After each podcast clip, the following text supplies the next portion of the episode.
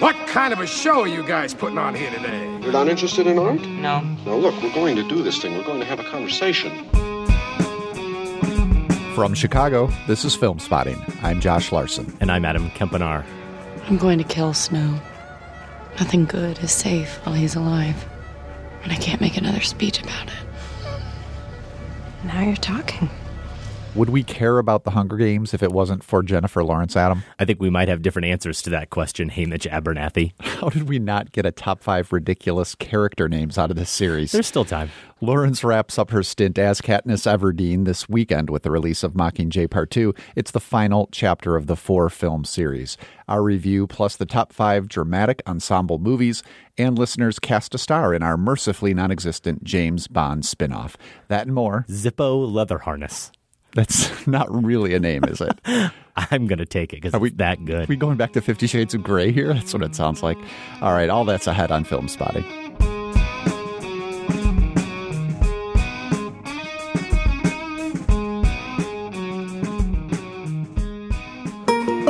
This episode of Film Spotting is brought to you by Mubi, a curated online cinema that brings its members a hand-picked selection of the best independent, international, and classic films. One fascinating recommendation, one fascinating sounding recommendation from Mubi this week Story of My Death. Mubi is presenting the exclusive online premiere of Albert Serra's Golden Leopard winner, billed as Casanova meets Dracula. The film's radical minimalism reimagines history, literature, and myth with a shockingly improvisatory, lackadaisical, and beautifully textured style. Sign me up for that. Every day, Mubi's curators introduce a new title, and you have 30 days to watch it. That means there's always 30 wonderful films to enjoy, all for only $4.99 a month. Plus, when you use their mobile app, you can download films to watch offline. Listeners of Film Spotting can try Mubi free for a month. Just go to Mubi.com slash filmspotting to redeem now.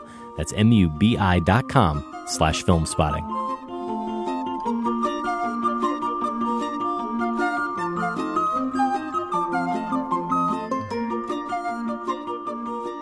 You're listening to Film Spotting with Josh Larsen. I'm Adam Kempenaar, or maybe you should refer to us by our Hunger Games names. You heard Zippo Leather Harness in the intro to the show. That was a wonderful creation of our very clever co producer, Sam Van Hallgren, and it made me laugh so much that I was trying to come up with some on my own.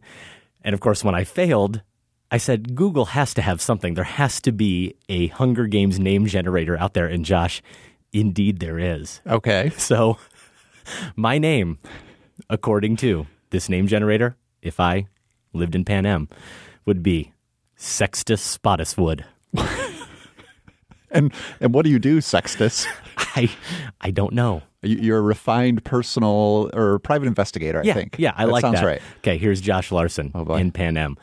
Arrow Lick Privik. Oh, yuck. I love it.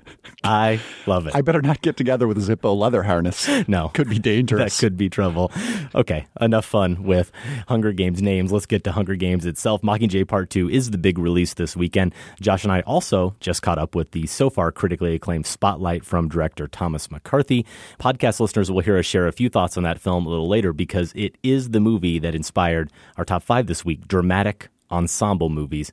You've got in Spotlight Michael Keaton, Mark Ruffalo, Rachel McAdams, Stanley Tucci, Liev Schreiber, among others. So that's a pretty formidable ensemble. We'll see what we can come up with in the top five later in the show. But first, our take on that other Stanley Tucci project The Hunger Games, Mockingjay Part 2, The Legend of Caesar Flickerman's Wigs. One way or another, this war is going to come to an end. There's only one thing you could do now to add more fire to this rebellion.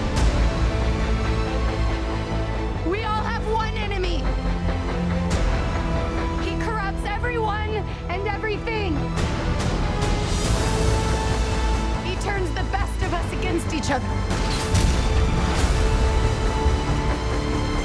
Tonight,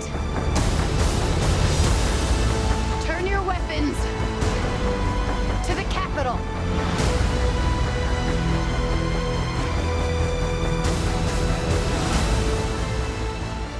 It's been a long night already, Adam, and we've mm-hmm. got quite a ways to go. So I'm going to be brief with this Hunger Games Mockingjay Part 2 setup. The history of this franchise, at least with the show, is I was on board with the first film, made my top 10 list that year, as a matter of fact. Oh, I remember. You weren't quite so warm to it, mm-hmm. but by catching fire, you appreciated maybe not the first film still, but what was going on in the second film.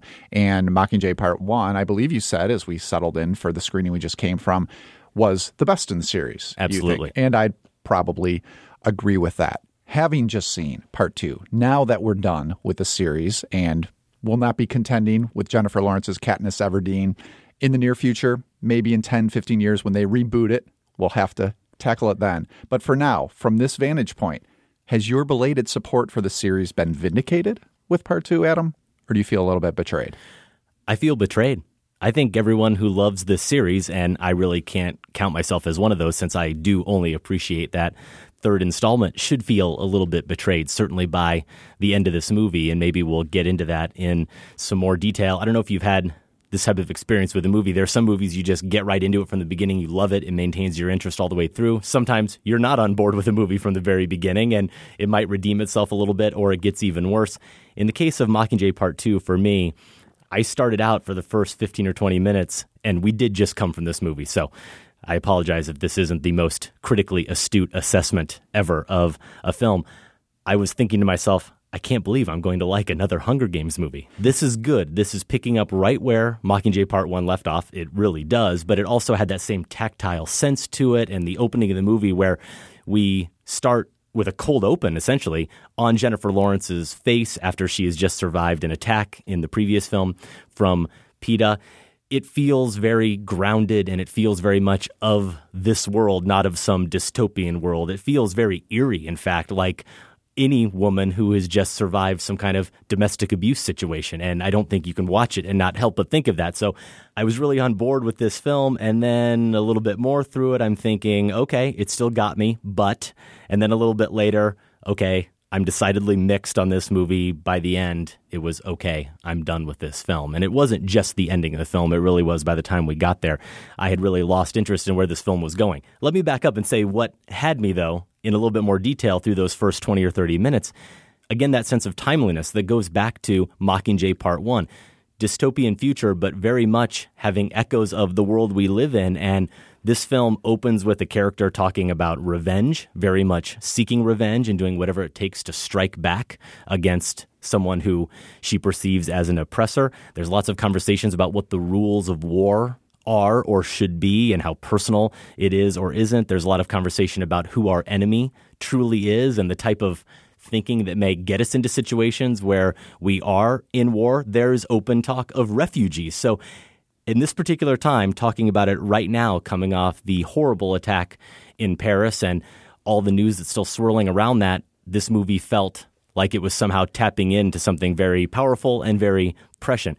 For me, the narrative at some point, Josh, just becomes incredibly cumbersome and clumsy. There are too many obstacles. The set objective is very clear what Katniss Everdeen's mission is, but it becomes a series of set pieces, uninspired set pieces. It started to feel artificial in a way that the first movie very much felt to me, where we're no longer seeing these characters as existing in a real world, but existing in a movie world. They're characters who somehow can run in and out of bullets and manage to avoid being killed because they're the stars of the movie. It just started to feel very fake to me, for lack of a better word. And as I already said, by the time we get to the very end, I do think it completely undercuts in the movie's coda everything the series has stood for up to that point.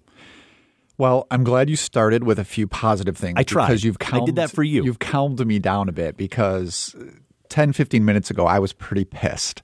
I mean, I, I am a big fan of this series, and I think it was smart. The other films were smart about being prescient in ways that this one isn't. You're right; those parallels are mm-hmm. there, but you said it. It's in all in conversations. Yeah. Th- This thing is so talky. Everything will stop, and two characters will talk about what the themes should be. I don't recall that happening that much in the other films. There would be conversations, but you would read these things in the action. You would read them in Lawrence's face or mm-hmm. line deliveries, or you would read them in the way the relationships would twist and turn among the characters. Here, it's just mostly conversations. I mean, yeah, your your description of the the viewing experience is right on too. It, this chips away at your loyalty if you have it for the franchise. The cold open is fantastic, and it knows what I mean. The star in many ways is Lawrence. And so it knows to stick with her and Katniss's personal experience as someone who is deeply ambivalent about what she has found herself in. From the very first film, there's that ambivalence, and mm-hmm. she acts on instinct she acts on uh, this inner sense of of her character that even she isn't quite sure. She's someone who's still being formed as a person. And so there's something thrilling about watching that happen.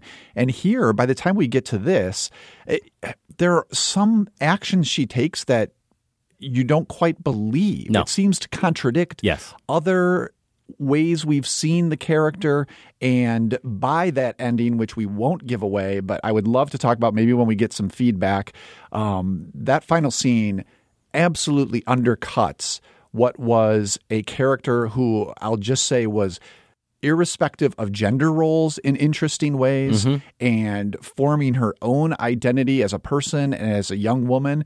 And the way they end this thing is like a slap in the face to all that came before, as far as that's concerned. Um, I so were there any things that uh, are good, and then I'll get to more of my complaints. I will say that I think it is dedicated to a certain regard for loss and remorse and that ambivalence and also trauma. You know, the trauma we see in that opening scene. For sure. It pays attention to to the deaths of its characters, which is another thing that the first film had for quite a while, but almost to the point where it happens to its detriment. They seem to be as those plot convolutions come into play.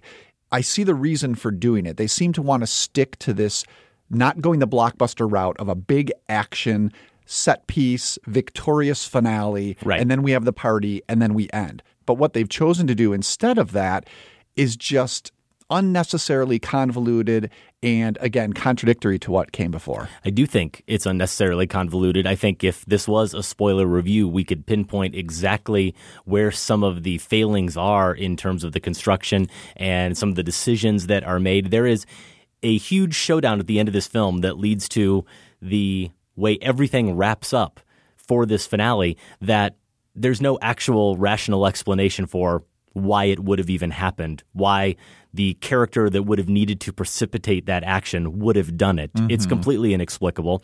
And yet, there's a lot of those decisions. I think it extends to some of the characters as well, specifically a character like Peeta. And I think Josh Hutcherson here does a really good job. You talk about trauma. I mean, he does have to embody a character who is just a walking wound. Right. And I think he pulls it off. What lets him down, unfortunately, is the screenplay and the direction to an extent, where he basically is one moment either a dangerous lunatic who is a menace to everyone around him, or he's this sage spouting very thoughtful wisdom and calming everyone down, as the story needs him to be, basically. When they used the venom on me, they, they would show me pictures of my life. At first, they all they all blurred together, but now now I can sort them out a little. Like the the ones that they changed, they have this this quality. It's like they're they're shiny. They they've been glossed over. You should get some rest. I'm going to defend the characterization there because we we do get this sense he's almost schizophrenic because of the torture he's undergone. So, I know. So there is there is the character development it that swings justifies too it. much, though. Well, but it's also it's also how it's managed within the narrative and the screenplay where it does come off as jarring. So it makes sense within the framework of what's happened to these characters, but the way it's handled, I agree, is not is not very well done. The performance also Hutcherson is quite good in- in doing something that's that's pretty complicated. And Lawrence does what she can to carry this thing. I mean, there's What no there's no lack of commitment, which is what I accuse Daniel Craig of having in Spectre. I was gonna say- is her fourth film, and she's she's as there as she was in the first okay, one. see, I was going to disagree with that a little bit, Josh. I wondered how you felt about Lawrence because I think she's asked to do too much heavy lifting here, and she has some end. really clunker scenes, especially towards the end. But if you're going to accuse Daniel Craig, in Spectre, of feeling a little bit too much like what a middle-aged football coach, yeah, a tired yeah. football I think coach, he just lost another game since last week. Can can I say that Jennifer Lawrence comes off a little bit here like maybe a dissatisfied yoga instructor? I don't know. Something because it feels that way to me. I really noticed it here. And I do think it's just because maybe the camera is relying on her too much. There is a spark that was in Mockingjay 1 and was in the two previous films, even that I didn't feel here at all. There's a real absence. There's something that's not there behind those close ups that we experienced in the other films. And I Well- think where it comes from, Josh, is that this gets back to your point that I totally agree with in terms of the movie being too clunky in its exposition, having to explain too much, characters saying the theme rather than actually just acting and us drawing our own conclusions. She's a very passive character Yes, here. that's what I was gonna That's- say. Yeah, that's what really turned me off more than anything. And that's also what undercuts the Katniss Everdeen character that we've come to really appreciate so far. There are so many instances where she's basically just a dupe. And that could be interesting, but they don't do anything interesting with it. And when she's not being a dupe and she actually is acting on her own, acting on her instincts, doing what she wants to do, she has no plan. She has no strategy.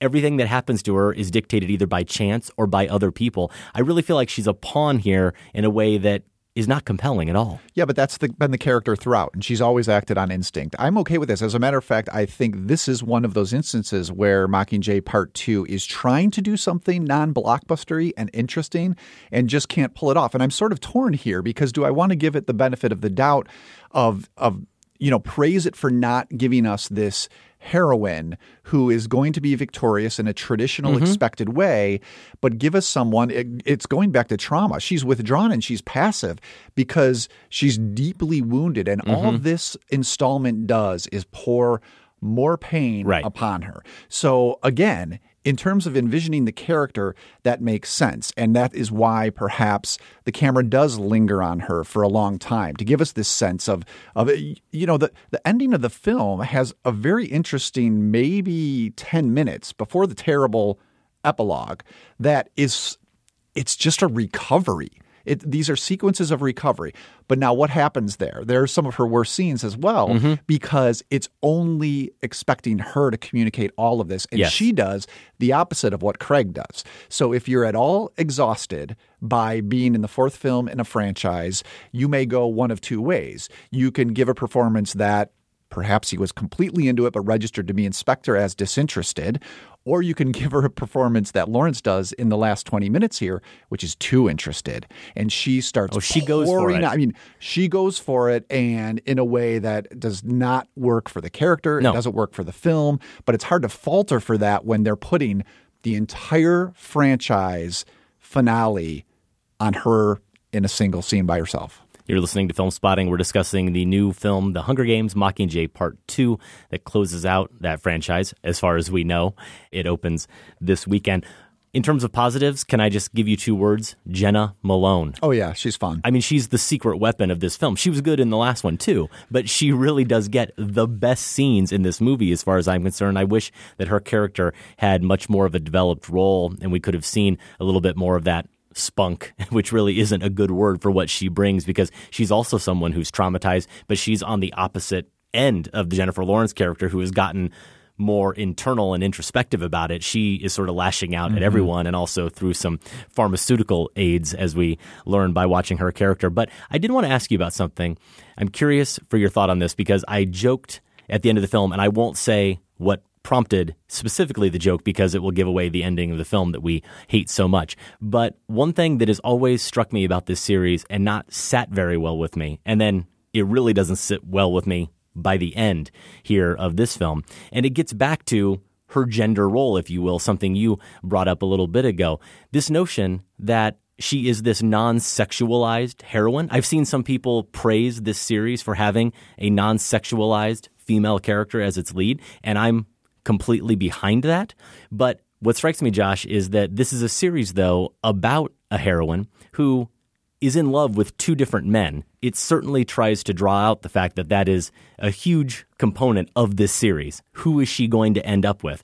So she's agonizing very much over which of these two men she really wants to be with and truly loves. At the same time, if I'm not mistaken, this series started with her as being a teenager. And teenagers tend to be somewhat hormonal and act on their instincts, Josh. And she's asexual to a point where I wonder if it's really a strength of the movie or actually in some way something that limits her femininity, actually takes away from her as a female character.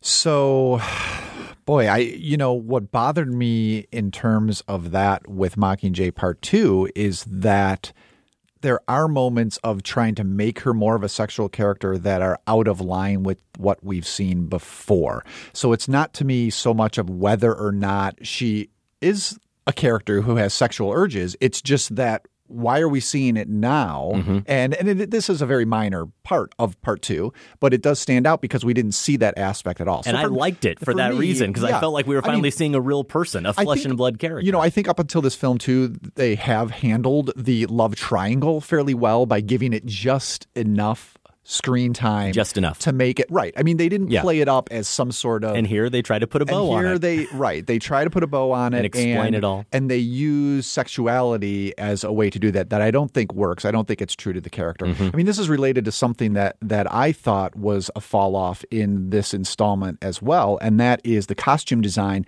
Not so much these elaborate costumes that we get in the Capitol that the Capitol residents wear, but in Katniss's costume design. You know, there there are very telling scenes right in the first film where her mother tries to put her in a dress and she's used she goes out and hunts in the woods. So mm-hmm. she's used to wearing whatever works for that. And eventually she ends up in the games wearing something that's more like what she would wear to hunt. And she that fits her identity in a complicated again ambivalent way. Then once she gets to the city in catching fire the the dresses that they try to impose upon her even at one point a wedding dress. Right. And the way that she and in cooperation with Cinna, the designer played by Lenny Kravitz, subvert these dresses that they're supposed to put her in. And then in Mockingjay Part 1, how this symbol she's being created as, the Mockingjay, what are the costumes for that? So that's all interesting stuff that plays with ideas of symbolism and gender and mm-hmm. fashion design. And it's kind of dropped here too. It is, I mean, yeah. there- there's there's a little bit of a nod later on when she does adopt her official Mockingjay costume again. And I thought when they hide out in a shop in the capital city and meet one of the designers there, Yeah. that they We might, might have been get doing something. something like that. We And don't. It's it's almost. I mean, there is so much here where I, I'm starting to think: Did the people involved? completely forget what they had done that was interesting in the other films or was I under some sort of haze where I found things in the other two films that aren't really there? Mm-hmm. No. That- that's how confused I I, am there's a about certain- this series I think there's a certain fatigue that sets in, and maybe the artists, some of them behind this, did feel it, and they felt overwhelmed by the process of having to wrap this whole series up. It just feels very much like they were hitting certain notes that they felt like they had to hit to get to the end of the film so that we could all walk out feeling a certain way about Katniss Everdeen and this world. On the note of gender and some of the female characters in this film, I will say it is a great pleasure to watch a movie full of soldiers that are played by female characters. Yeah. Something we certainly don't see in most Hollywood blockbusters from Julianne Moore as the president to Patina Miller, who's a commander that I don't believe we've met before in the previous films, Gwendoline Christie, Natalie Dormer as Cressida, who is kind of the director of this propaganda squad. She's great every time she's on screen. Michelle Forbes as well as a new character. She plays a lieutenant with Katniss's squad. I did feel a little bit bad.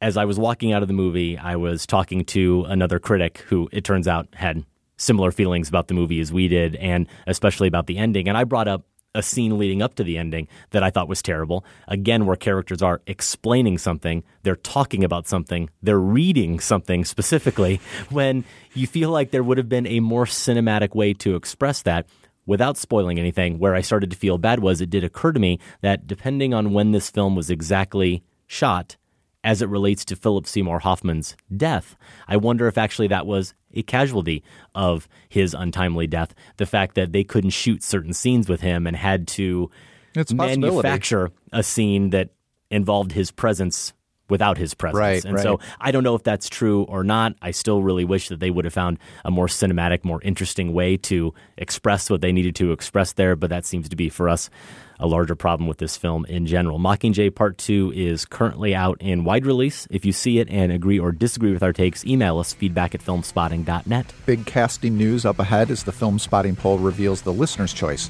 for who should play the son or daughter of Bond. Then Adam and I join the chorus of praise that's greeted the new journalism drama Spotlight. Stay with us. Nothing's color across the desert, nothing's alive. What does the black top know that I have not cracked with my mind?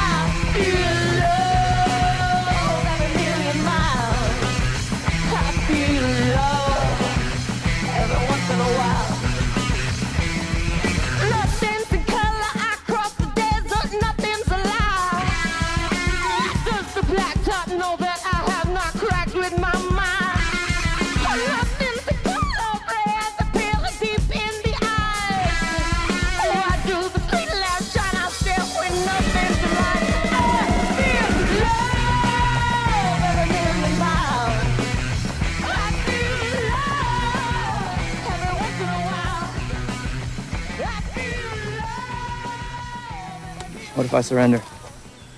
I accept. To the police. You don't get to do what you did and just lock yourself up. Shit, I'd give you props if he wasn't my brother. Or if he deserved it. When we get around to top five scenes that take place in the trunk of a car, Josh, and we surely will, I'm predicting maybe episode 782.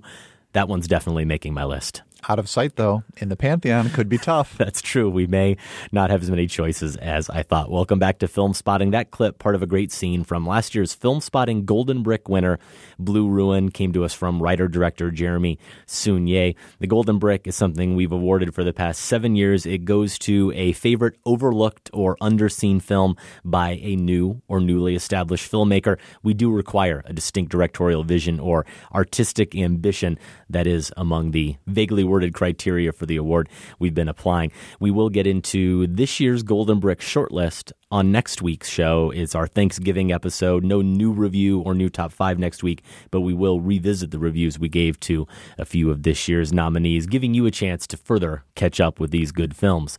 The following week, we do have a special Hitchcock blind spotting show scheduled. It's something we're tying in with the upcoming Chicago release of the new documentary Hitchcock Truffaut, made by the film critic and filmmaker Kent Jones of Film Comment fame, among other publications and works. That actually doesn't come out here in Chicago until Christmas. I think it's opening at the Music Box, but we are going to stick with our planned show here for that weekend of December 4th, where you'll hear my conversation with Kent Jones about the movies, and we're going to share a top five I'm excited about I certainly don't have time to cram in any last minute reading for this Come top five. We've got two weeks. Yeah, two you weeks. can you're knock right. out five new books. And Why then- not? It is going to be our top five film books. Over the years of doing this show, going back to the very beginning 10 years ago, we've often gotten that question in the mailbag.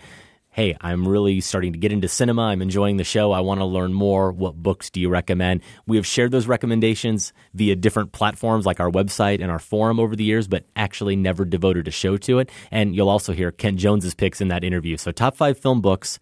We'll talk to Kent Jones about Hitchcock Truffaut, and then we are going to make up for one of our blind spots and talk about a Hitchcock movie that we've never seen. Last night, Josh, preparing for the show, I posted on Twitter whether or not our listeners would prefer to hear us talk about The Wrong Man from 1956 or 1942's Saboteur, and The Wrong Man did emerge victorious. So Great. That's the film we haven't seen. That's one of the Hitchcock films that we both haven't seen that we're going to dive into. Should be fun. Yeah, I'm really excited about that. I, you know, you could say there's so many new releases this time of year, but it's it's never bad to catch up with a Hitchcock film, especially one you haven't seen. We've had some other rumblings about this next bit of news, Josh. I think we've hinted at it, maybe even thrown out a date, but we want to make it official.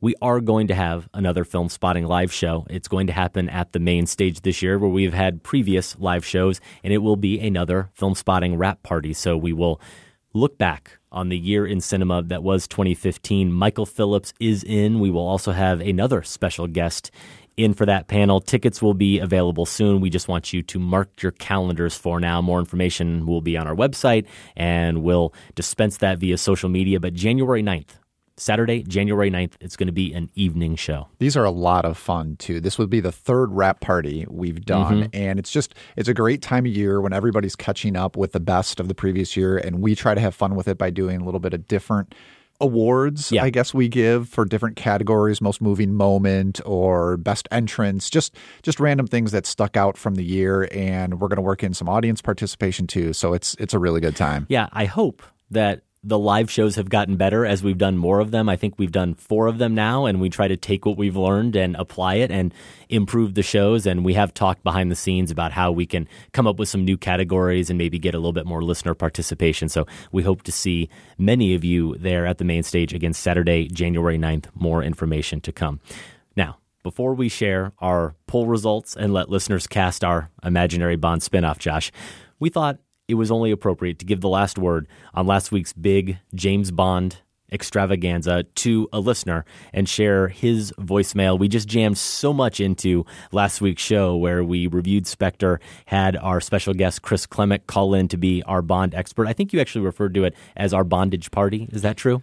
That that might have happened. What's Twitter for? For if not for regrettable tweets. Exactly. So Chris was there. We had our bondage party. We shared our top five Bond tropes, and it was a lot of fun, despite the fact that I contributed almost nothing to it, except the really dubious claim that Sheena Easton's "For Your Eyes Only" is actually the best Bond theme. So there you go. Have you, really didn't want to hear more from me all week, all week long, just on repeat, huh? Maybe. So it was a fun show, but we fit so much in that we couldn't quite squeeze in this great voicemail that came to us from longtime listener Ben Flanagan. He's going to share his favorite Bond stuff. Hey, Adam and Josh, this is Ben Flanagan from Tuscaloosa, Alabama. I'm really excited to hear what you guys think of Spectre and James Bond in general. I love the new movie, and I've done a deep dive in James Bond recently, and I wanted to share with you my favorite James Bond stuff. My favorite Bond movie, The Spy Who Loved Me. Worst Bond movie, Another Day. Underrated Bond movie, Moonraker.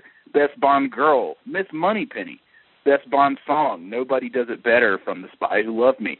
Best Bond poster, For Your Eyes Only. Best Bond villain, Alec Trevelyan or 006 from Goldeneye. Best Bond director, Martin Campbell. Best Bond opening sequence, Goldeneye. Best Bond car, the Aston Martin DB5 from any of the Bond movies. Come on. Best Bond henchman, Jaws. Best Bond gadget, Jetpack from Thunderball. I mean, it's a jetpack. Come on. And Best Bond, all of them. I know it's a cheat, but they never cast a bad Bond. They all made great movies. They all made a few duds. But that's it. That's my favorite Bond stuff. Thanks, guys. Keep up the great work and roll tide. Some contrarian stuff there from Ben, some conventional wisdom from Ben as well. We did hear a lot of listeners who wrote in saying, come on, it's a jetpack. The jetpack from Thunderball has to be among the best Bond stuff. So, again, our thanks to Ben and to all our listeners who helped out with that show. A couple weeks back, in anticipation of Spectre and that top five, we somehow came up with this question Who would you cast in the non existent Bond spinoff, son slash daughter of Bond? We say non existent but that was before we received this note from listener, another longtime listener and friend of the show, Jason Eakin in LA, who told us this idea has actually already been done in the 1991 cartoon, obviously titled James Bond Jr. Bond. James Bond Jr. No one can stop him, but scum always tries.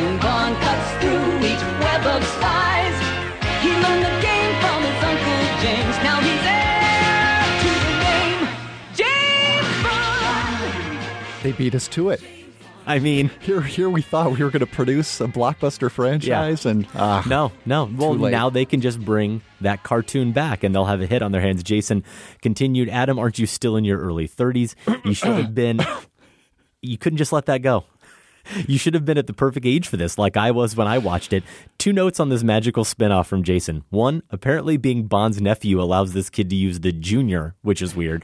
Maybe the season one cliffhanger involves a paternity test. Two, James Bond Jr. chases scum around the world. Sam Mendes, eat your heart out.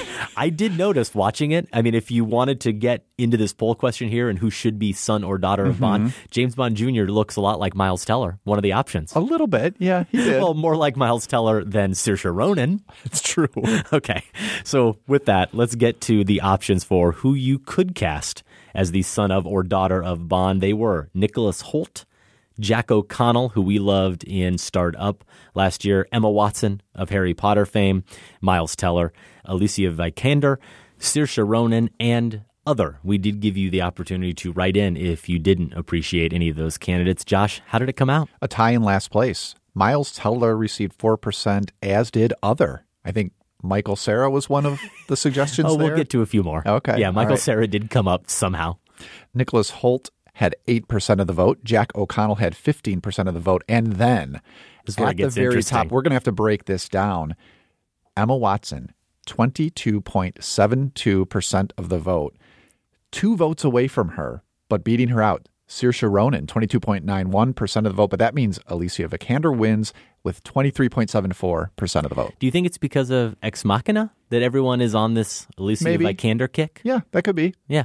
I mean, she's we- great in that And we were we talked a lot about it and her performance this year. So Mhm. eh, Maybe we did have an influence on it, Josh. We heard from Brett Marmo in Edinburgh, Scotland. He says, Having just seen Brooklyn, I'm convinced Saoirse Ronan could do pretty much anything, so she gets my vote. And she'd be ideal for the current iteration of Bond. The way she can command emotions while keeping a certain stillness would play well off Craig, and she can kick arse. But what about the other Bonds? Connery's muscular Bond is easy. Jack O'Connell. Oh, I like where Brett's going here. Moore's Bond needs someone happy to be a bit ridiculous. I could easily see Pigeons doing double takes as Nicholas Hoult happily drove his gondola slash hovercraft with an imprisoned living blood bag attached to it through Piazza San Marco. It's a Mad Max Fury Road reference for those of you who may not have caught that. For Dalton, you need a steely coolness, another easy one. Alicia Vikander. Brosnan brought a boozy Irish charm to the role, which Miles Teller could both match and rail against. Ben H. from Houston, Texas said, My vote is for Alicia Vikander. The offspring of Bond needs to be charming, beautiful, sly, witty, and yet dangerous on the drop of a dime.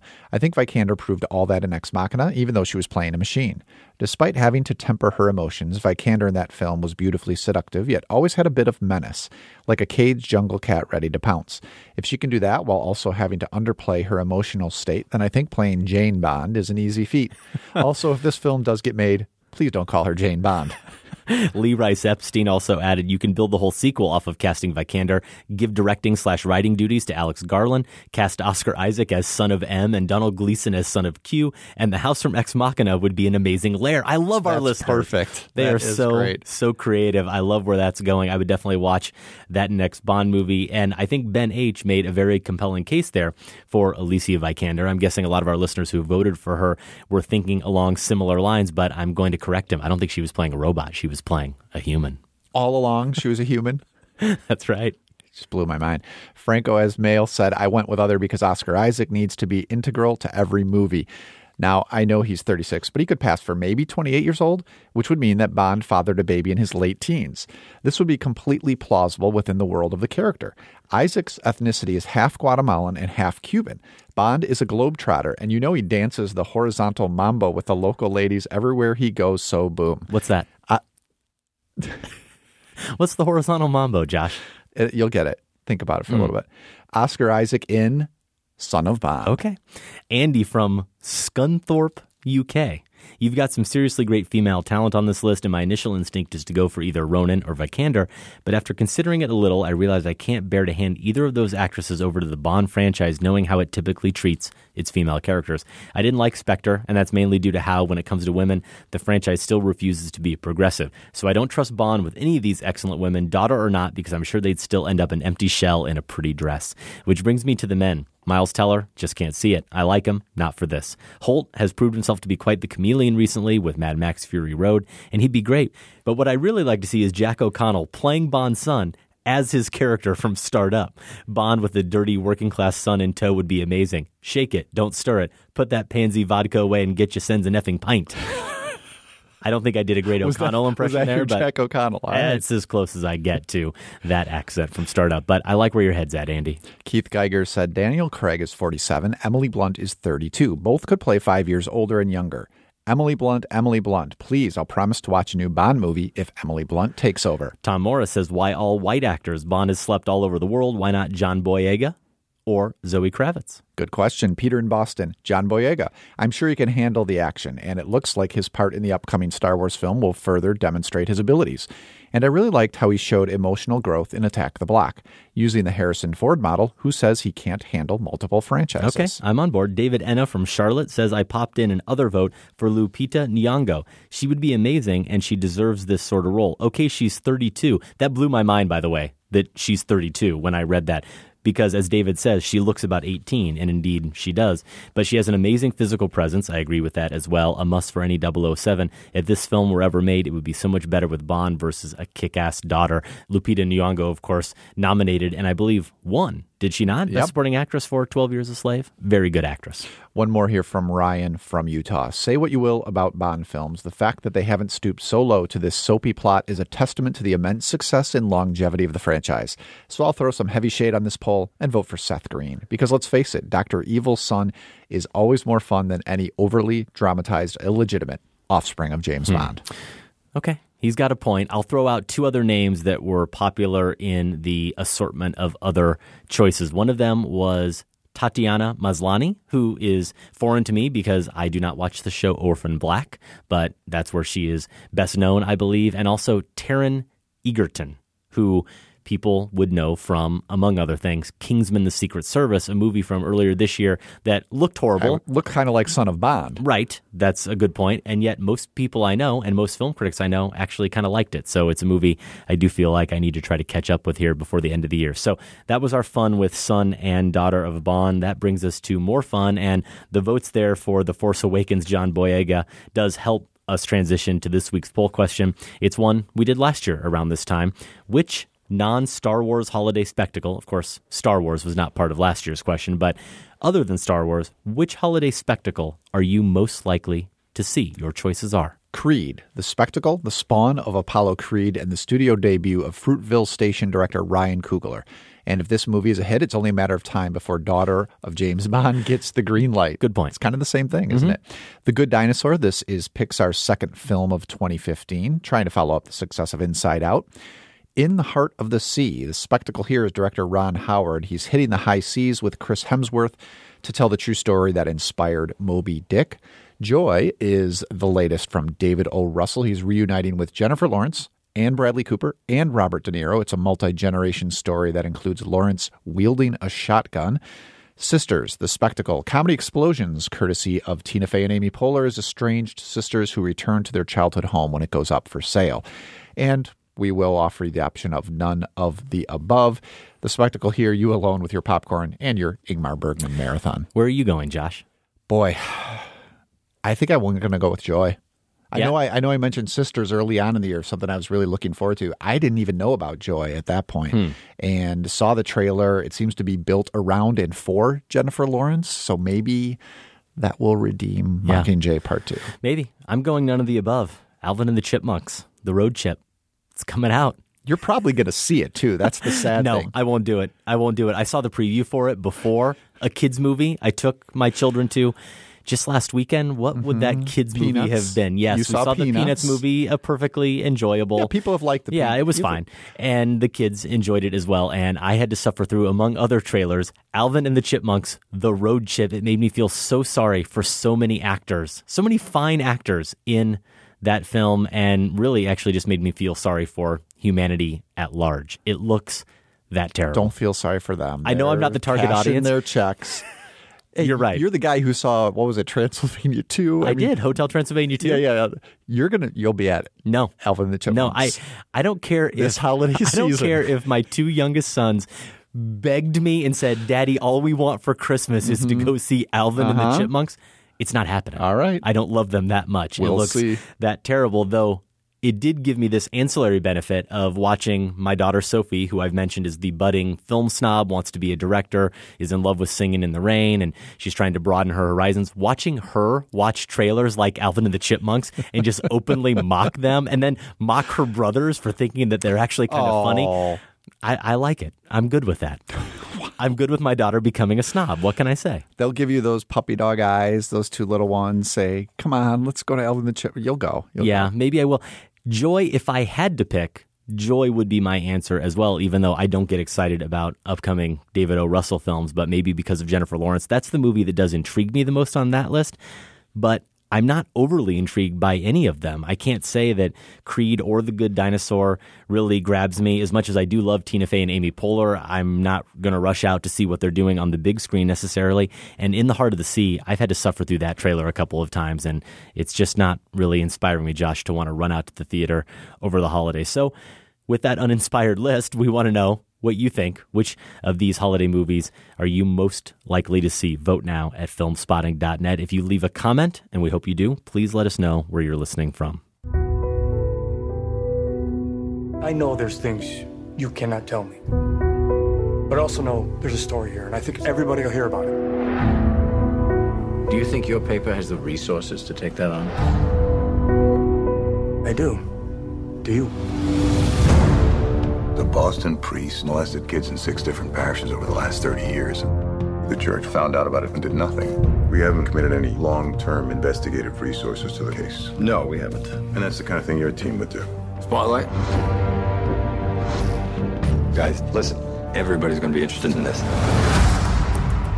A clip from the trailer there for the new film Spotlight, which just opened in Chicago and other select cities last weekend. And although the movie is certainly deserving of a full review. We don't really have time for it. I also think it's a safe bet that by the time we get to our end of year top 10 films of the year, between the two of us and Michael Phillips and Scott Tobias, our usual roundtable, I have a feeling this movie is going to come up again. So I don't know that we need to really dive in and share all of our thoughts on this movie, though you did write a review of it over at your website. If listeners want to read more, they can certainly do that at larsenonfilm.com. The question I want to ask you about Spotlight, which is a movie about the investigation by the Boston Globe into the Catholic Church sex abuse scandal at the end of the 1990s into the early 2000s, is when the movie takes place was the ensemble, as it inspired our top five this week, looking at ensemble movies, was the ensemble, in fact, one of the real strengths of this movie for you?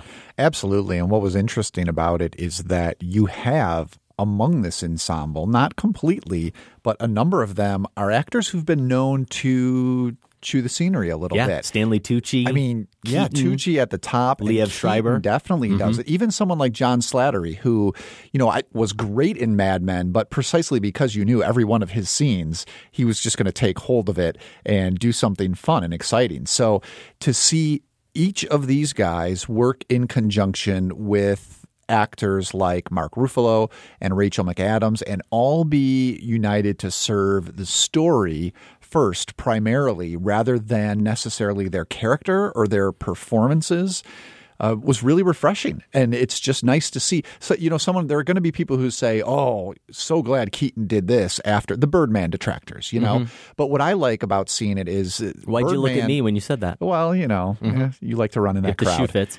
But Birdman was exciting for me to see him on that high wire and Yeah. do, doing something that you were a little on edge about where's he going to go. And, and that's maybe the definitive Keaton quality. But it's great to see that he has this range and can do this. And he's just so good as the lead editor of this group. He's more of like a, a cajoler, the way he Yeah. approaches his sources and, uh, you know, buying him a beer Yeah. or just talking friendly and until like he hits him with that really hard say, question. I had that same reaction where nobody's better in the movies at walking up to someone and being like, "Hey, so how about the Red Sox last night? Hey, you want a Right. beer? Oh, by the way, yes. What can you tell me about this? Uh-huh. What about the? I mean, he he nails that in a way that you absolutely believe that these people end up giving him information, or if they don't give him information and are put off by him being so forward.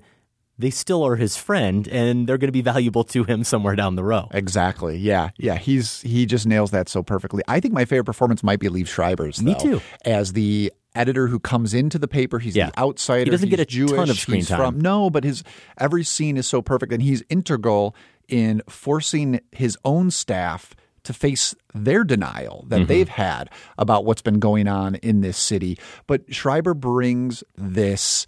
He's I described him as the news editor's grim reaper because he's this guy and he's a compilation of when I used to be at newspapers of the best editors that I knew where they just seem to have the weight of the world on them but they're going to do the job anyway and they know that it's it's a tough job they're they're usually carrying bad news. Mhm. A lot of the investigative stuff is unearthing bad news, but they see it as their job to get it out there. And so there's a weariness, but also a sense of purpose and direction. And he manages to convey all that without making it heroic. Law had to know. That's why he had the reaction. Because he knew there were others. I think that's the bigger story. But The numbers clearly indicate that there were senior clergy involved. That's all they do. Indicate. Are you telling me that, that if we run a store with 50 pedophile priests in Boston. Mike, we'll get into the same cat fight you got into on Porter, which made a lot of noise, but changed things not one bit. We need to focus on the institution, not the individual priests. Practice and policy. Show me the church manipulated the system so that these guys wouldn't have to face charges. Show me they put those same priests back into parishes time and time again. Show me this was systemic, that it came from the top down. This is a nuts and bolts journalism story. It doesn't trump up any sort of heroic strain because Mm-mm. that's not how these things get done. And the whole cast is true to that. Yeah, they really are. And I really agree with everything you said. I think this movie, and I know this is going to sound like a kiss of death to some people out there, not a compliment. And I certainly do not follow the award season or really care how the award season goes. But I can't imagine right now. I know it's just November. I can't imagine this movie doesn't win Best Picture. And hmm. I would be okay with that. I think for once, a Best Picture frontrunner, if it is Spotlight, it deserves to be in that position. It is a movie that doesn't carry itself at all like the prestige picture that I think a lot of people may go in thinking it is, or after they hear some of the reviews and some of these glowing comments and hear that it's a contender for Best Picture, maybe they'll make that assumption. You're totally right. It's a nuts and bolts, getting dirty. This is how we do journalism. This is how we tell a story. Everybody is equal in this ensemble. Everybody gets really the same amount of screen time, except Liev Schreiber, but he's the editor. He's not the guy who's digging the Yeah, story. he's the, the guy they have to come to every once in a while. But everybody else really is a role player here, and they all play a valuable role. And it's interesting because I did see that Sam reviewed this movie on Letterboxd. He saw it recently too, and said how he really liked it, but did catch himself being caught a little bit in the fact that he knew where it was going. And sometimes that happens with Hmm. movies where if you know it's based on a true story and you know kind of what the outcome is, that sometimes you might catch yourself if the movie isn't really working for you as much as you hope it would, you might catch yourself not being caught up in the suspense maybe as much as you could. That's not the experience I had with it at all. And maybe it's because I didn't follow the Boston Globe investigation. I didn't follow their stories. I remember certainly when the story broke and the news it made, but it's not about how this ends up at all. It really is solely about the process. And it's about these little moments along the way, some of the little achievements that they carve away at to tell this story, to do something really good and profound. And I did watch this movie via screener link.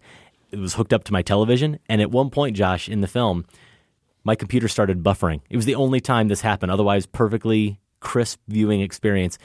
Near the end of the film, there's a moment where a character's running to a courthouse and it started buffering right. and I almost broke my laptop. I was that eager Yeah. to see what would happen in that moment and where this was going to go because it really is about not only the process but it's about these characters, it's about the people they're trying to serve without the movie really going overboard and trying to overplay the victim stories. And it certainly could.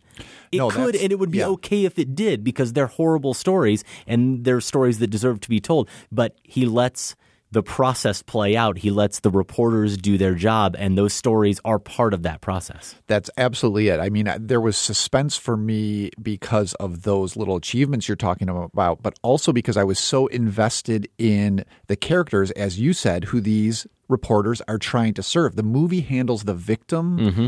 element of this story so well, I think. And that was crucial to me. And also, is used to do exactly what you're talking about. There's a deflating moment near the end where, you know, I guess it's not a spoiler because we know that they exposed this, but Ruffalo takes the paper, the story, when it finally comes out and brings it to Tucci's lawyer, who is one of his sources, as Mhm. kind of this, it could have been that triumphant, like, we got him. Yeah. Didn't we do a great job? And Tucci kind of shrugs, you know, and says, "Ni- nice Yeah. work. And um, now on to the next one, basically. and but what what does he do? Tucci goes to have a meeting with some new victims. Exactly. Yeah, And on to the next one. And the and the movie you didn't just get rid of, evil in the world, Exactly. You know, because you investigated that's, this. That's not only you know so revealing and honest and truthful, but also nicely deflating Mm-hmm. of what a bad movie about this could have been. Yeah, and I do think there's some nice touches with the camera that Thomas McCarthy brings for a movie that is very much about the ensemble and the dialogue, and I think would rightfully be called a talky kind of movie, not an action movie. There is still a really nice visual strategy at play. I don't want to get into it too much here because, again, I think I'm going to have some other opportunities to talk about this movie. So that's Spotlight. We are joining the chorus of hosannas for this film out now in limited release. If you see it, we'd love to know what you think. Email us feedback at filmspotting.net. We're going to keep talking ensemble performances when we come back. The Film Spotting Top 5 Dramatic Ensemble Movies is next. Stay with us. Desert sun, the ever endless sea. Not a drop of blue wine is where it shouldn't be. I'm a wheel going round in a mirror house, amazed with no way out. What you have fears about, holding on to everything that's come and gone. Between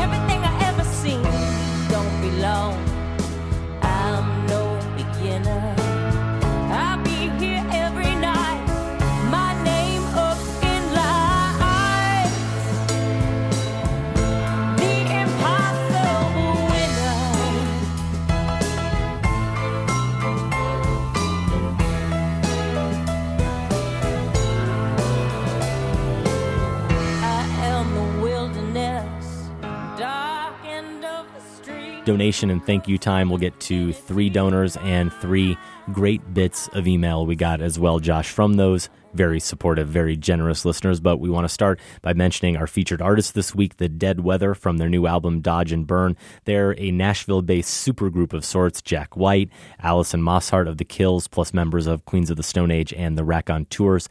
If you want more information about them, you can find it at The Dead thedeadweather.com com. We start our donations off with a longtime listener, Liston in Chicago, who it seems got some benefit, Josh, from our recent review of Hou Hsiao-hsien's The Assassin. This email is a little delayed, but I wanted to send you a note after checking out The Assassin recently. I've been listening to the show for about eight years now. Is that possible? But The Assassin was one of those movies that really highlighted the total film spotting experience and why I value the show so much. I first heard of the movie during the preview for the Chicago Film Fest, and while I missed it at the fest, I was able to catch up at the Music Box. This is exactly the type of film that I would not have sought out if not for film spotting.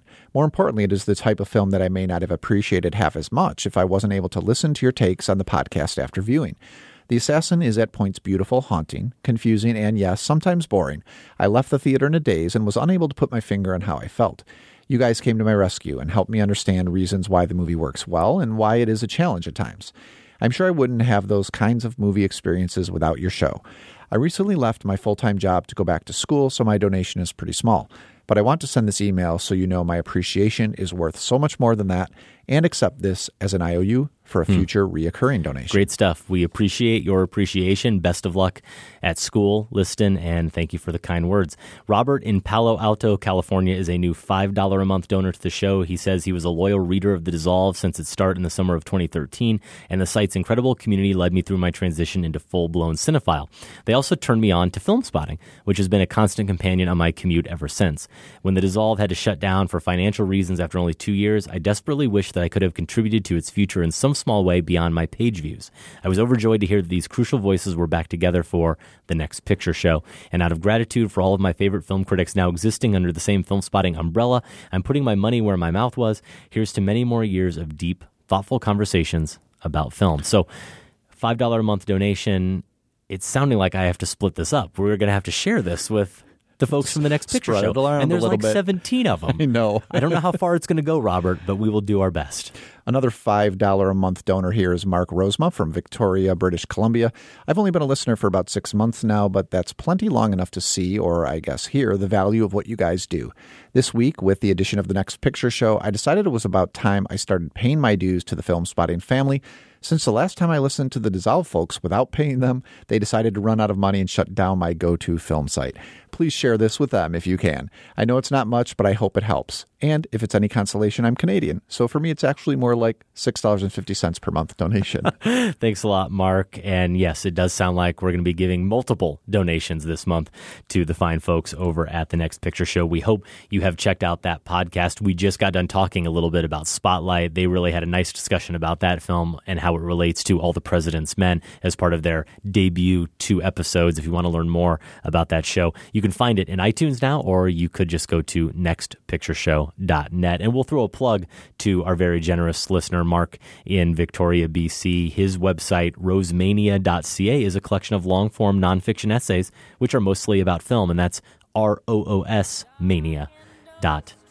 Thank you, Mark, Robert, Liston, and all of our monthly donors who really do keep us doing what we're doing.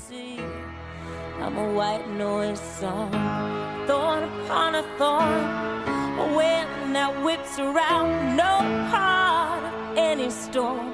Holding on to everything that's coming gone. Hi, this is Andrew Stanton. I'm the director of films like Finding Nemo and WALL-E, and you are listening to Film Spotting. 17 October, third examination of Dudley Heinsbucher.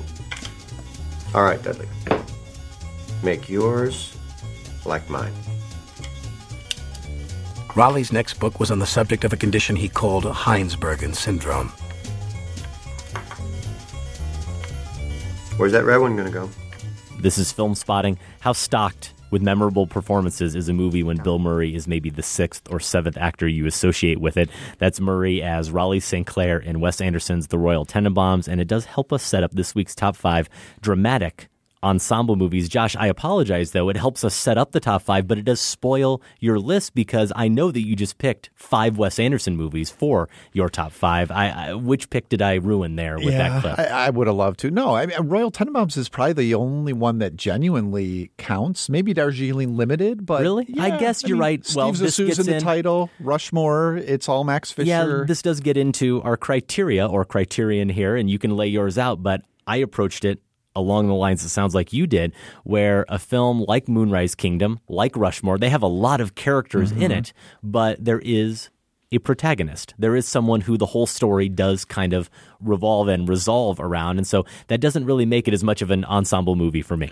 Yeah, that's that's pretty much how I thought about it. I, I was I was thinking it's a movie that uses its ensemble to be about something larger than any one character's story. Yeah. So kind of saying the same thing, but really the movie's after something bigger than a personal narrative. Right. And we should point out that this shouldn't be confused with comedy ensembles. There's a reason why we are focusing on dramatic ensembles, and part of it is that it goes back to the movie that inspired this list, Spotlight, but also because we have done our top five comedy ensembles, and that really was referring to comedy troupes almost, like the Christopher Guest ensembles, where you have recurring actors and actresses who regularly appear in those movies. Monty Python would also qualify. So we're not focusing on those type of ensembles, but dramatic ensembles. And there are a lot of movies in our pantheon that some would consider ensemble movies. Some might not consider ensemble movies, Josh, if we're applying the criterion that we applied. But Goodfellas, Do the Right Thing, Reservoir Dogs, Pulp Fiction, Glengarry Glen Ross, The Godfather, Apocalypse Now, Out of Sight. Again, we could quibble with some of those. For me, a movie like Goodfellas is very much Henry Hill's Yeah, movie. for sure. It has a huge cast and a great cast, but that doesn't really make it fit the definition for me. That said, a lot of good movies we had to kick out because they're in the pantheon.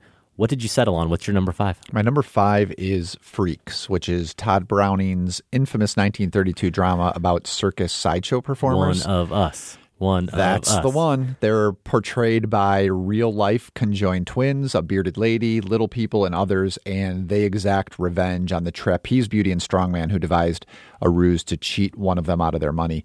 The sense of ensemble is key here thematically, I think, because uh, the sanctity of this group of outsiders it's one of the movie's main things it's interested in. I mean, that first scene that we see a ringmaster talking about the performers, he says, offend one, offend them all. So it's a threat that's carried out in the narrative.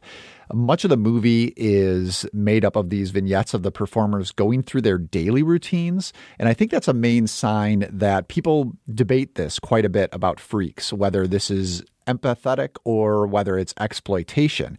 And I think the fact that the film spends so much time on these daily routines, Browning is allowing them to perform their acts matter of factly rather than as part of the circus's sideshow. So Prince Randian, he's billed here as the living torso. He gets this scene where he's rolling his own cigarette, even though he doesn't have limbs, but he's doing it during this casual conversation. So it's not as an act. So I do think that's key.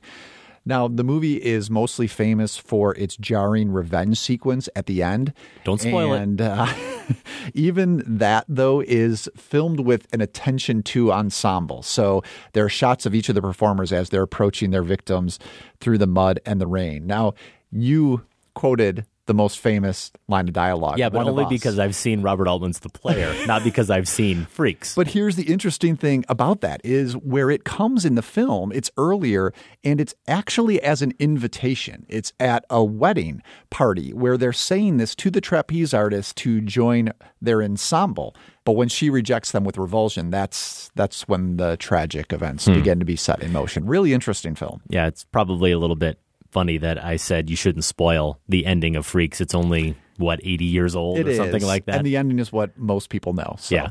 Again, I really only know that line because of the way it comes up in Altman's The Player. And I bring that up only because Robert Altman is one of those directors who is probably best known for making ensemble movies, which is probably a shame then that he's not in my top five. I don't know if he made. You don't have cut. him on your list? He should be in there, but there's a ton of directors for some reason I left on the outside looking in. So right. we get to my number five, and the title of your number five, Freaks, very much could be an alternate title for this film. It is the 1998 Todd Solondz movie, Happiness.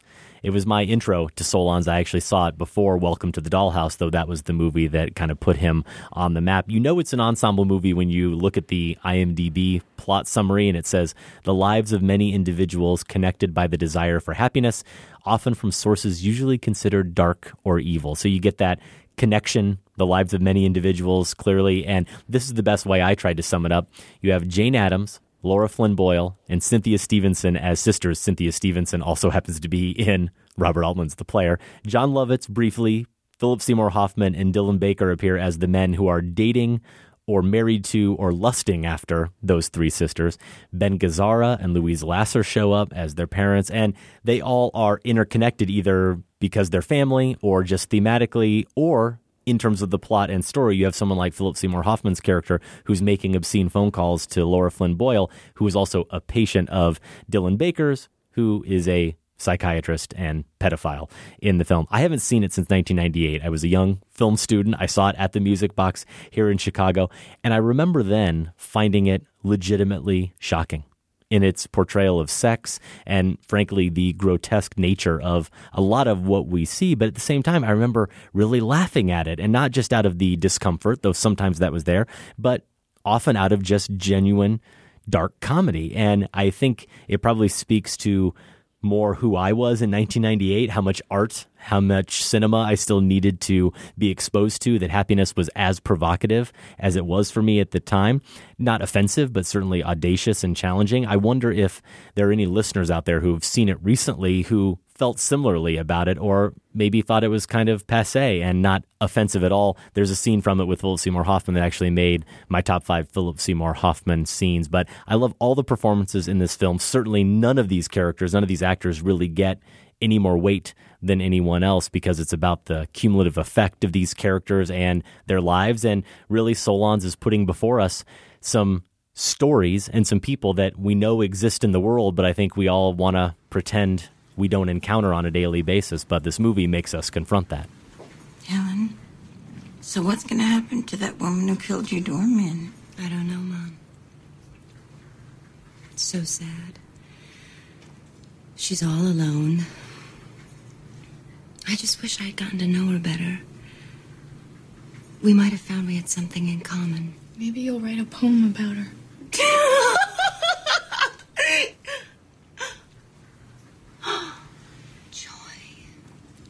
I'm so sorry.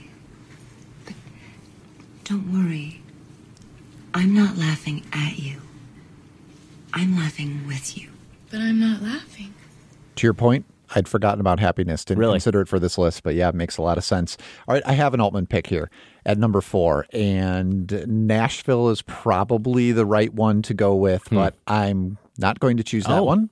I'm going to go with a Prairie Home Companion. It's from 2006, and the reason I like it for this list is it has that bonus meta quality. It's about an ensemble pulling off a show. This is the fictional backstage variation on Garrison Keillor's long running public radio variety show of the same name. Now, Keeler wrote the screenplay, and he does appear here, but like the radio show itself, he's mostly there to showcase the talents of others. And here's who we've got Meryl Streep, Lily Tomlin, Virginia Madsen, John C. Reilly, Maya Rudolph, Kevin Kline, Woody Harrelson. That isn't enough to convince you, Lindsay Lohan, too. Adam. That's true. Yeah, I had forgotten. And she's she was decent in, this. the movie. She's not bad. She's not but bad. any movie with John C. Reilly and Woody Harrelson as singing cowboys, How about it can't that? be that bad. How about that? Hey, Dusty. Yeah, Lefty. What do you get when you cross holy water with castor oil? I don't know, Lefty. What do you get? A religious movement.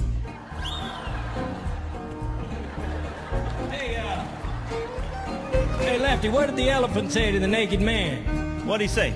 It's cute, but can you really breathe through that thing? Come on.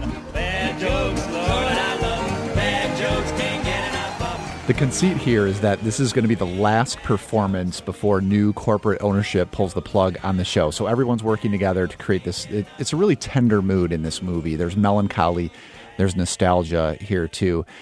I'm probably giving in to nostalgia a little bit by uh, making this pick. I didn't grow up on country music, so maybe that's why I didn't go with Nashville here, as great of a film as it is. I did grow up, though, with my parents listening to A Prairie Home Companion. I want to say, I think I remember it was like Saturday nights or something like Hmm. that. So giving it a spot on this list. Yeah, I don't know if I can forgive you putting a Prairie Home Companion ahead of Nashville or Shortcuts as well. Another but, option. Yep. But I am actually a big fan of A Prairie Home Companion. Got a very favorable review on the show when it came out. For my number four, I'm going back a year from Happiness in 1998 to 1997. This is a film with a great big ensemble cast, including Danny DeVito, Kim Basinger, who I believe won an Oscar for her performance, David Strathairn, James Cromwell, a couple of that guys in Ron Rifkin and Paul Guilfoyle. The movie, of course, is LA Confidential. And the reason why I picked it for this list isn't because of that supporting cast, as good as they are, but because of the three stars and those three main storylines, where we've got three performers who I realize looking back over their filmographies today, Josh, were all at different points in their careers. You've got Kevin Spacey, who had broken out just in the year or two prior in The Usual Suspects and Seven in 1995. He'd, of course, hit it bigger in 1999, just a couple of years later with American Beauty, but he was a known commodity at that point, playing Jack Vincennes, this cop who is famous for being the model for a cop on a TV show, and he very much plays up that fact in his personality. You've got Russell Crowe as Bud White just breaking out. He'd done Virtuosity and The Quick and the Dead at that point, but was a relative unknown in Hollywood, certainly in mainstream America. The Insider and Gladiator were still coming for him. And then you've got Guy Pearce as Edmund Exley, and that was his first big role.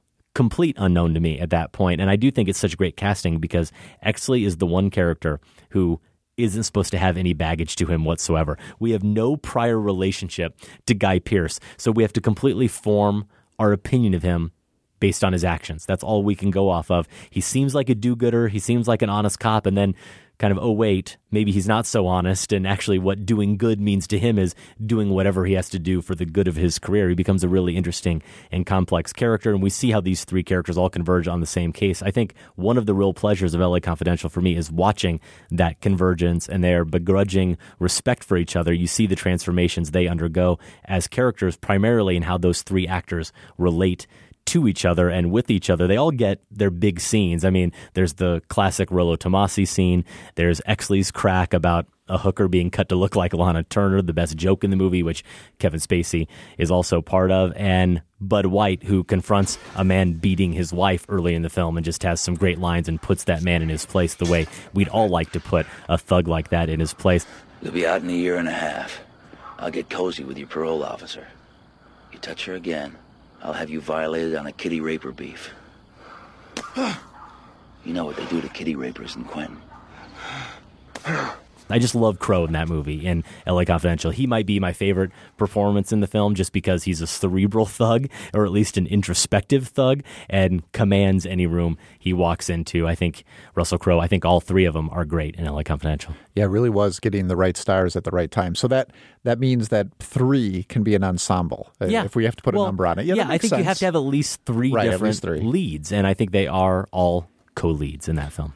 All right, my number three, I'm going to classic Hollywood with Stagecoach. And this was, you know, such a breakout role for John Wayne Mhm. that I think we tend to forget it's very much an ensemble film. Mm, people are already sending in their emails. They're typing them up right now, Josh. No, I, you know, this was suggested by a number of folks on Twitter, and it was then where I thought, you know, that that's right. When you think about the story, it really is an ensemble. Wayne is the Ringo kid, but he's just one passenger, and he's a latecomer even in the film uh, on this dangerous ride that's uh, heading out through Apache territory.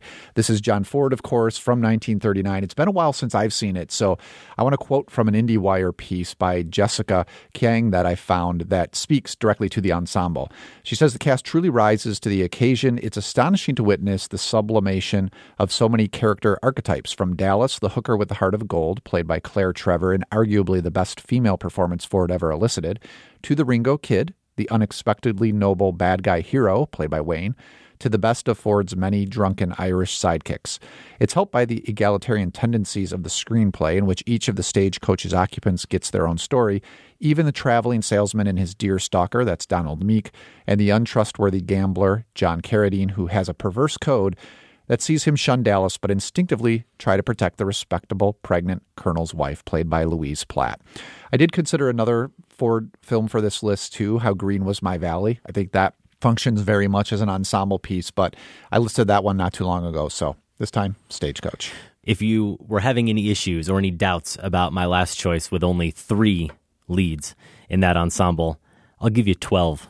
I'll give you 12 Angry Men, Josh, Oh, which I know, on. I know you love. You're just trying to get me 1957. into trouble. I really am. 1957, Sidney Lumet's movie, of course, starring, among other people, Henry Fonda. He certainly emerges as the hero. He was the only real movie star in that movie. All the others were New York theater and TV actors, guys like Martin Balsam, Lee J. Cobb, E.G. Marshall, Jack Klugman, Jack Warden, of course, as well. But if you have 12 characters stuck in a room, everybody is going to get their screen time and their lines. And that is the conceit of 12 Angry Men that they are there deliberating this case, a case that we only hear about through their arguing about it. And it's easy to say that 12 Angry Men is a film that's trying to make a point, maybe to some didactically so, about the American justice system or about America in general. Ebert, in his review of it, his four star review, by the way, Josh, he thinks it's a great movie. He says the principle of reasonable doubt, the belief that a defendant is innocent until proven guilty, is one of the most enlightened elements of our Constitution, although many Americans have had difficulty in accepting it. So there's that element to the film,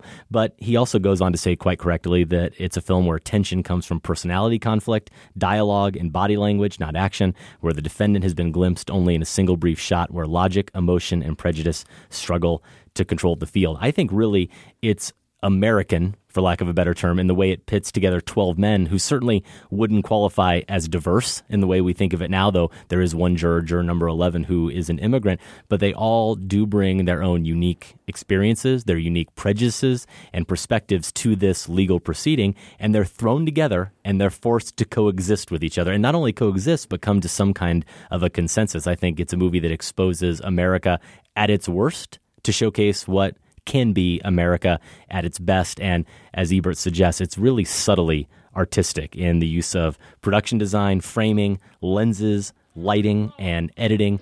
For me, 12 Angry Men was a no brainer for dramatic ensembles. What made you change your vote?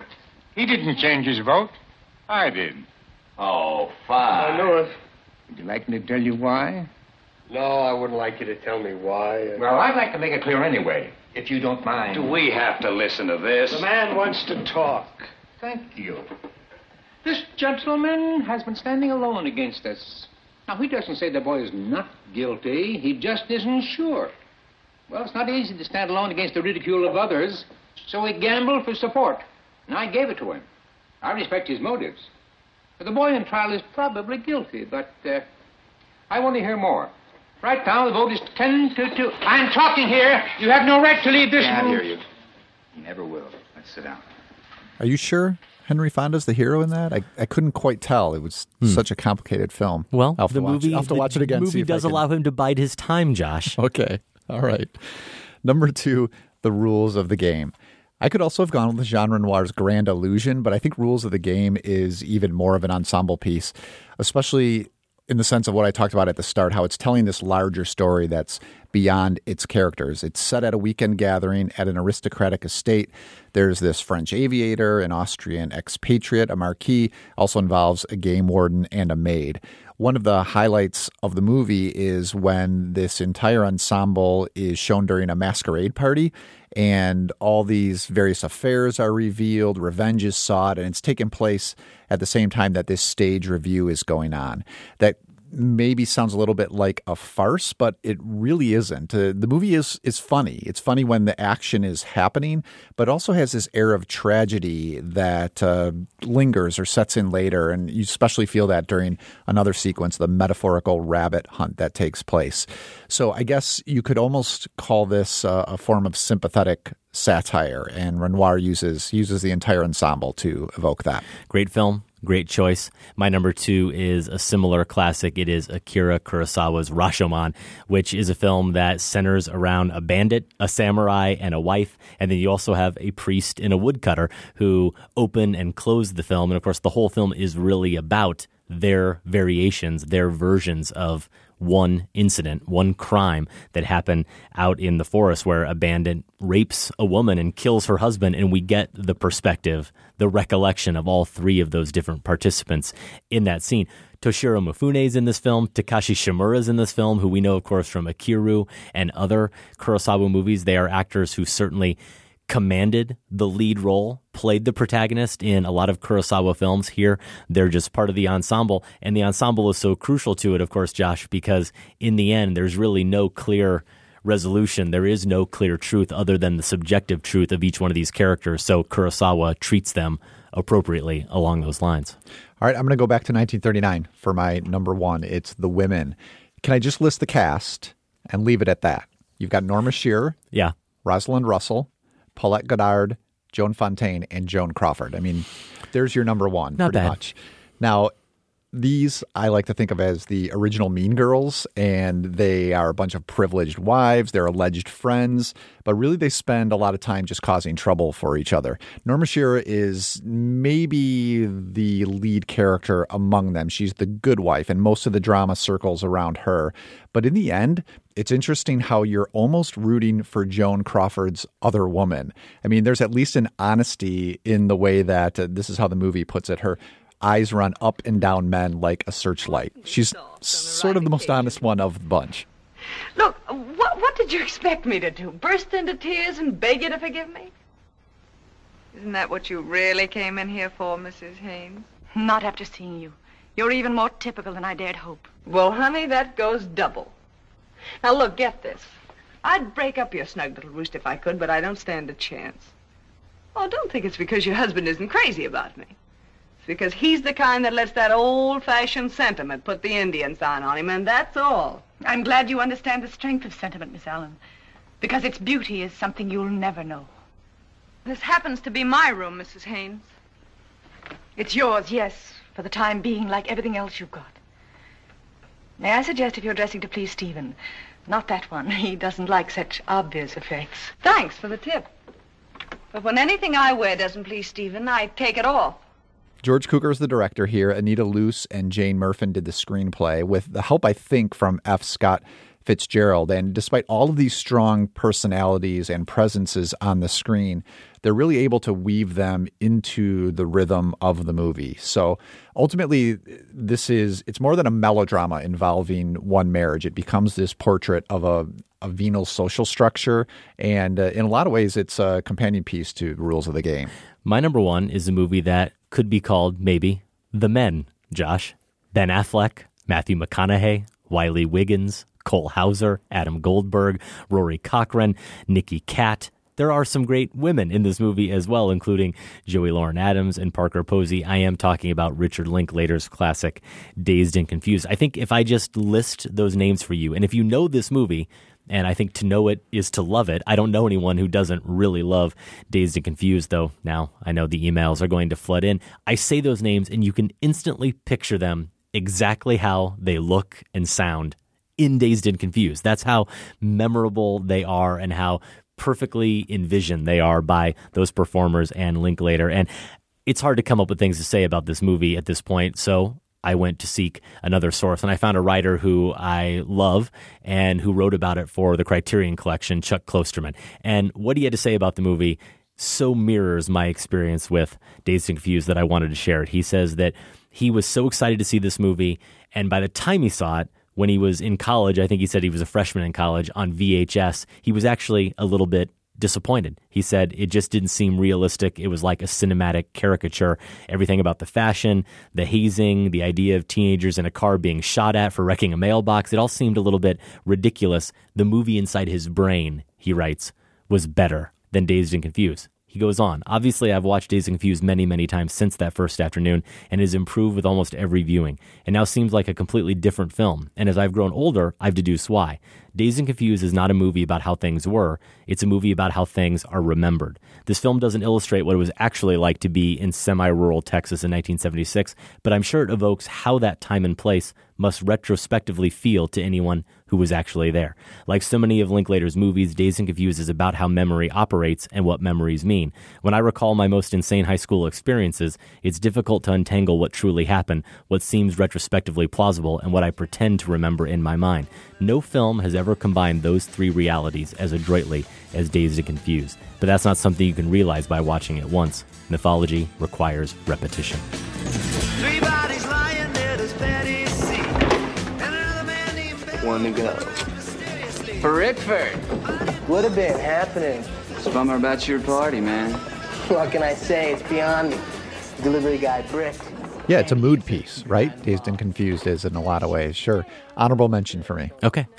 Those are our top five dramatic ensemble movies. I guess, though, is Dazed and Confused really a drama? Now that I think about it, my whole list could be folly because my number one is kind of a comedy.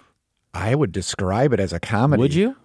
We got to start well, over. this list was vetted by our co-producer Sam Van Hallgren, so all right, blame him for allowing me to pick Dazed and Confused. What about some other honorable I've got something you can sub in easily. We I do too. I've got about fifty choices. Fast and Furious. Got seven of them to pick from. Uh-huh. You lo- they're a family, Adam. You Mm. love that no, about those Vin movies. Diesel. Vin Diesel's the lead. He's always the lead. He's the All right. alpha, Josh. Well, fine. If you don't want that, some nostalgia picks for me would be Stand By Me, Breakfast Club, Dead Poets Society, Sin City, the first great one. That would work. Best Years of Our Lives, I thought about. How about a movie that has fellowship in the title? The Lord of the Rings, The Fellowship of the Ring. How about not? Come on. You don't even like that one? no, I do. That's pre Hobbit. I do. I know. From Here to Eternity, I thought about. Speaking of David O. Russell, who's got a movie coming out, I Heart Huckabees. Where do you stand on I Heart Huckabees? I like I Heart okay, Huckabees. Good. I mean, it's bizarre and twisted, it's but bizarre. Also, I appreciate that. Fun as an ensemble picture. A Hitchcock here, Lifeboat, and then we did do top five movie teams. That was on episode 492. I saw a number of those suggested by listeners on Twitter. The Wild Bunch, the Seven Samurai. I had on my list Team America, World Police. That could have counted for. No, that's a comedy, so that it's wouldn't have counted. really a comedy. Yeah. That's blatantly a comedy, though. IMDb does list Dazed and Confused as comedy, not even drama as an alternate option, just comedy. This break, this week off couldn't come soon enough. How about then a movie that certainly is not a comedy, United 93? The Usual Suspects is another movie I considered. What about your beloved and mine, Pather Panchali? I don't think that there's a clear lead in that film. I really? thought about that, Did ya? and I guess you could make it work, but it's hard to separate it from the fact that it's the Apu trilogy. I agree, but that first film Yeah. of all of them would qualify. I thought about a movie like Alien. I know we've talked about it a lot. It becomes Ripley's movie, but I don't feel like it's Ripley's movie for at least the first half of it, though it has been a while since I've seen the whole film. Crimes and Misdemeanors, among my favorite Woody Allen films. There's certainly some other Woody Allen ensembles we could talk about. And just what about some of these other directors who, as we hinted at at the beginning of the segment, commonly dwell in the realm of ensemble? Mike Leigh, movies like Another Year, Topsy Turvy, All or Nothing, Secrets and Lies. Steven Soderbergh with a film like Traffic, Ocean's Eleven, probably a comedy. Contagion would be another one I don't love, but another ensemble movie. Altman, of course, we mentioned with Shortcuts and Gosford Park, and Tarantino. Whether it's films that are in the pantheon like Pulp Fiction, Reservoir Dogs, or Inglourious Basterds and Django Unchained. I'm not sure Django totally works. I feel like Django is the hero of that film, but again, loves those big casts, loves to play with a lot of different characters. I have 10 other really good films I could probably fit into my top five here. So, rich subject matter. Again, that is our top five dramatic ensemble. Send us your picks or any other comments about the show to feedback at filmspotting.net. You can also leave us a voicemail, 312 264 0744. On Twitter, you can find Adam at Filmspotting. I'm at Larsen on Film. We're also at facebook.com slash filmspotting. Over at filmspotting.net, you can find over 10 years of reviews, marathons, interviews, and top fives in the show archives. And while you're there, take a moment and vote in the current Film Spotting poll, your most anticipated non Star Wars holiday spectacle. And please check out our sister shows in the Film Spotting Podcast Network, Film Spotting Streaming Video Unit, and the Next Picture Show. You can learn all about both of those at filmspotting.net as well. Out in wide release, The Hunger Games Mockingjay Part 2. So sad. A disappointment indeed for us the night before. This is a comedy from 50 50 director Jonathan Levine reuniting with that film stars Joseph Gordon Levitt and Seth Rogen. The Secret in Their Eyes, a remake of the Oscar winning 2009 Argentinian thriller with Julia Roberts, Nicole Kidman, and Chiwetel Ejiofor. It's directed by Billy Ray, who did Shattered Glass and Breach. Out in limited release here in Chicago, Laurie Anderson's Heart of a Dog is playing at the Music Box. That was recommended by me on last week's show and added to our Golden Brick Award shortlist. And speaking of the Golden Brick, next week we will have our Thanksgiving Golden Brick preview show. The following week we'll be back in our normal format. We're going to do a blind spotting review of Alfred Hitchcock's The Wrong Man. It's a Hitchcock film that we both need to see. Plus, my conversation with the director of Hitchcock Truffaut, Kent Jones, and a top five we've been meaning to get around to for a long time. A perfect tie in with that subject matter, our top five movie books. Film Spotting is produced by Indigo Cronin and Laporis Piermont. Without Laporis and Indigo Joe, this show wouldn't go. Thanks to associate producer Candace Griffiths and the listeners of the Film Spotting Advisory Board, and special thanks to everyone at Chicago Public Media. More information is available at chicagopublicmedia.org. Our music this week comes from The Dead Weather. It's from their album Dodge and Burn. More information is at thedeadweather.com. For Filmspotting, I'm Josh Larsen. And I'm Adam Kempenaar. Thanks for listening. This conversation can serve no purpose anymore. Goodbye.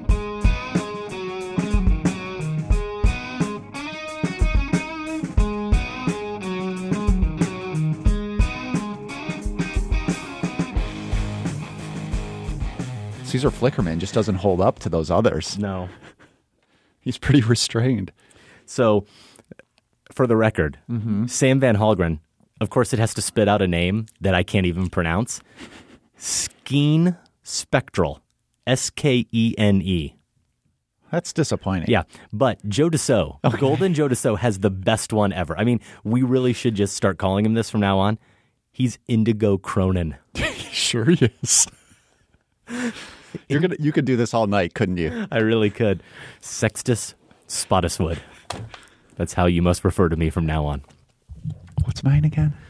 Eero Lick Privik.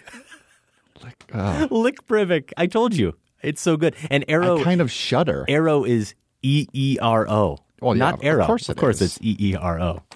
Eero Lickprivik. Boy.